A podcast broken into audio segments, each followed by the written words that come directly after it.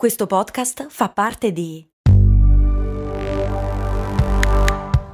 Voice Podcast Creators Company. E adesso un bel caffè finito.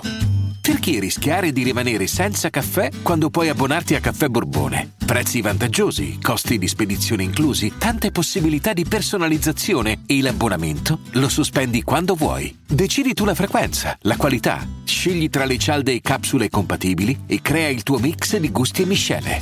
Mai più senza caffè con l'abbonamento Caffè Borbone. Tutte le info su caffèborbone.com. Si dice che quando una farfalla batte le ali in Brasile, in Texas si scatena un tornado. L'autore di questa immagine poetica è il meteorologo Edward Lorenz, che nel 1972 spiegò come piccoli cambiamenti in un sistema complesso come l'atmosfera possano generare grandi effetti dappertutto. L'espressione ebbe molto successo e da allora viene utilizzata sovente in ambiti anche diversi dalla climatologia. Questa è Discoscienza e io sono Andrea Bellati. Cerco le notizie più curiose e interessanti sulle principali riviste scientifiche del mondo e poi le faccio girare qui, sul piatto, ogni settimana.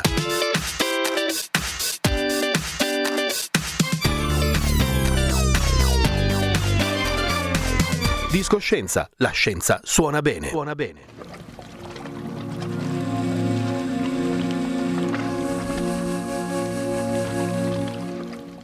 Vi racconto la storia di una farfalla che batté le ali, dove una fragile lingua di terra unì il Nord e il Sud America.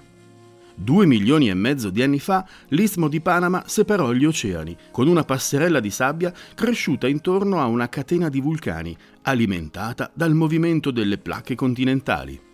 La placca dei Caraibi contro le placche americane. Una strada molto stretta, quella dell'Istmo di Panama, larga tra 50 e 200 km e lunga soltanto 640 km. La prima conseguenza della formazione dell'Istmo fu il passaggio libero degli animali. da nord a sud e viceversa, in uno scambio impressionante di forme di vita che avevano la libertà di attraversare quella stretta lingua di terra. Questo scambio ha un nome tecnico, GAVI, che sta per Great American Biotic Interchange, ovvero Grande Scambio Americano. Antenati di cavalli, cani, tigri dai denti a sciabola e poi procioni, scoiattoli e volpi migrarono dal continente nordamericano a sud. E bradipi, formichieri, boa, tucani e colibri migrarono dal Sud America verso nord. Fu un enorme e naturale esperimento scientifico. Molti organismi si estinsero, altri si adattarono e diedero origine a nuove e più moderne forme di vita. Ma gli effetti di quella lingua di terra non si limitarono a rimescolare le carte della vita americana. L'istmo di Panama sconvolse il clima del pianeta. La chiusura dell'istmo impedì alle acque calde dell'Atlantico di entrare nel mare Artico. La calotta polare cominciò ad espandersi, era iniziata l'era glaciale. Europa e Nord America si coprirono di ghiaccio. Ci furono iceberg enormi alla deriva, dove adesso si va in vacanza, e i venti variarono la rotta, e con loro cambiò anche la distribuzione delle piogge. L'Africa diventò più secca, il deserto del Sahara si espanse, le foreste umide si ritirarono per dare spazio a una più arida savana. La variazione del clima africano è il battito d'ali di un'altra farfalla, con conseguenze inimmaginabili. O meglio, immaginabili, dato che a immaginarle eh, ci siamo noi.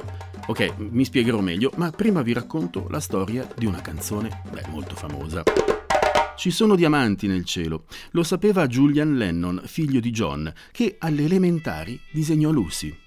Lucy, la compagna di classe di cui era innamorato, intenta passeggiare in un cielo blu pieno di stelle che parevano diamanti. Julian mostrò il disegno al padre e John, orgoglioso, lo fece vedere a Paul McCartney.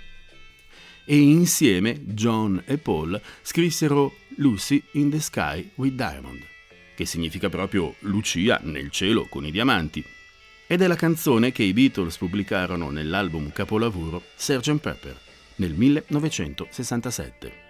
Qualche malevolo scovò tra le iniziali dei sostantivi del titolo la sigla LSD. In effetti la canzone pare scritta sotto l'effetto della droga lisergica che andava parecchio forte in quegli anni.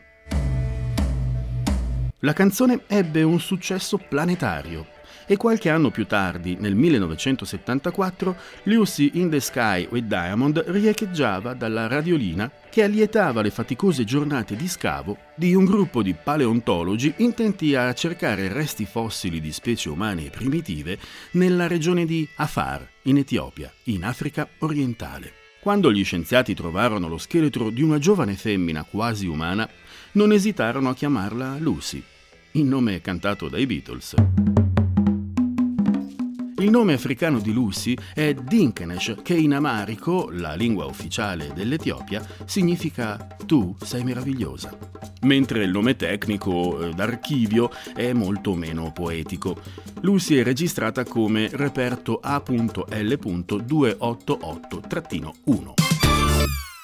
Lucy era un australopiteco, cioè apparteneva a quel popolo di quasi scimmie africane che fino a due milioni di anni fa, in un'era che chiamiamo Pleistocene, viveva in equilibrio sulla linea di confine tra due mondi, quello vecchio della foresta e quello nuovo della savana. Gli australopitechi, il termine significa scimmie meridionali, erano scesi da poco dagli alberi, ma erano già capaci di camminare sulle gambe, solo con un'andatura un po' più goffa della nostra.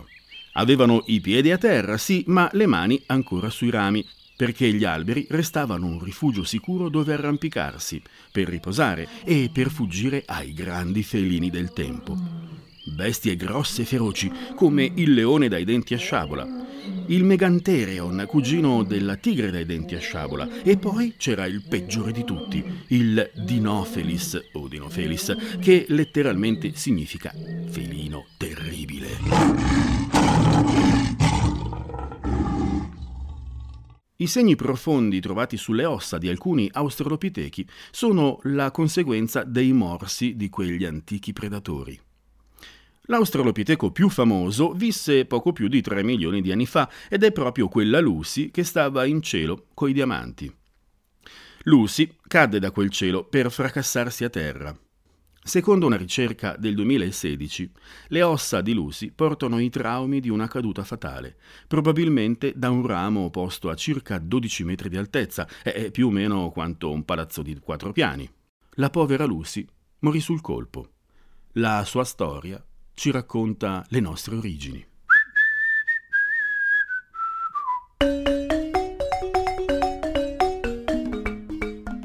In quel mondo stabile, gli australopitechi vissero in armonia con il loro ambiente per quasi due milioni di anni. Erano vegetariani, ma rovistavano nella pattumiera dei predatori per concedersi ogni tanto il lusso della carne. Non erano delle cime e non si sforzarono di inventare niente di più di quegli strumenti semplici che oggi vediamo in mano agli scimpanzé.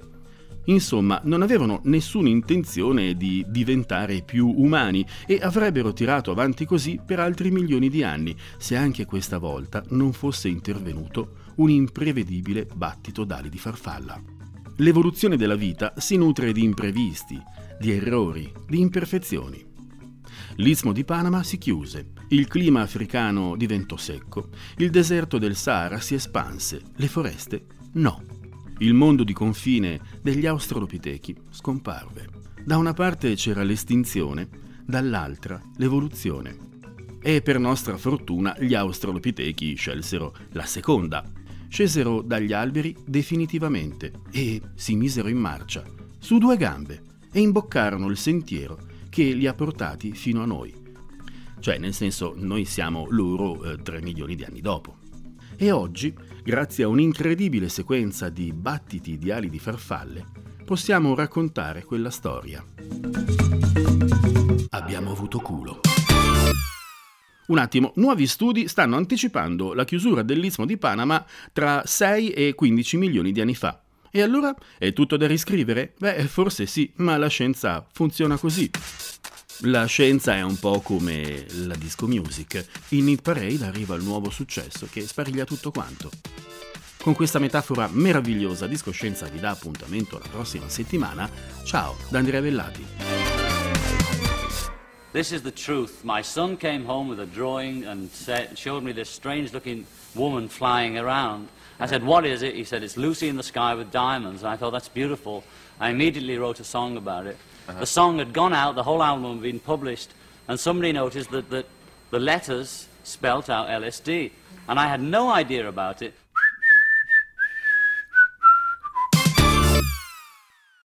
Vacanze in Sicilia o in Sardegna. Con i traghetti GNV viaggi in relax, porti tutto quello che vuoi e ottieni super vantaggi. Col nuovo programma Fedeltà MyGNV accumuli punti viaggiando, ricevi un cashback del 20% e tanti sconti a bordo. Non c'è modo più conveniente per andare in vacanza. Scopri i dettagli su gnv.it.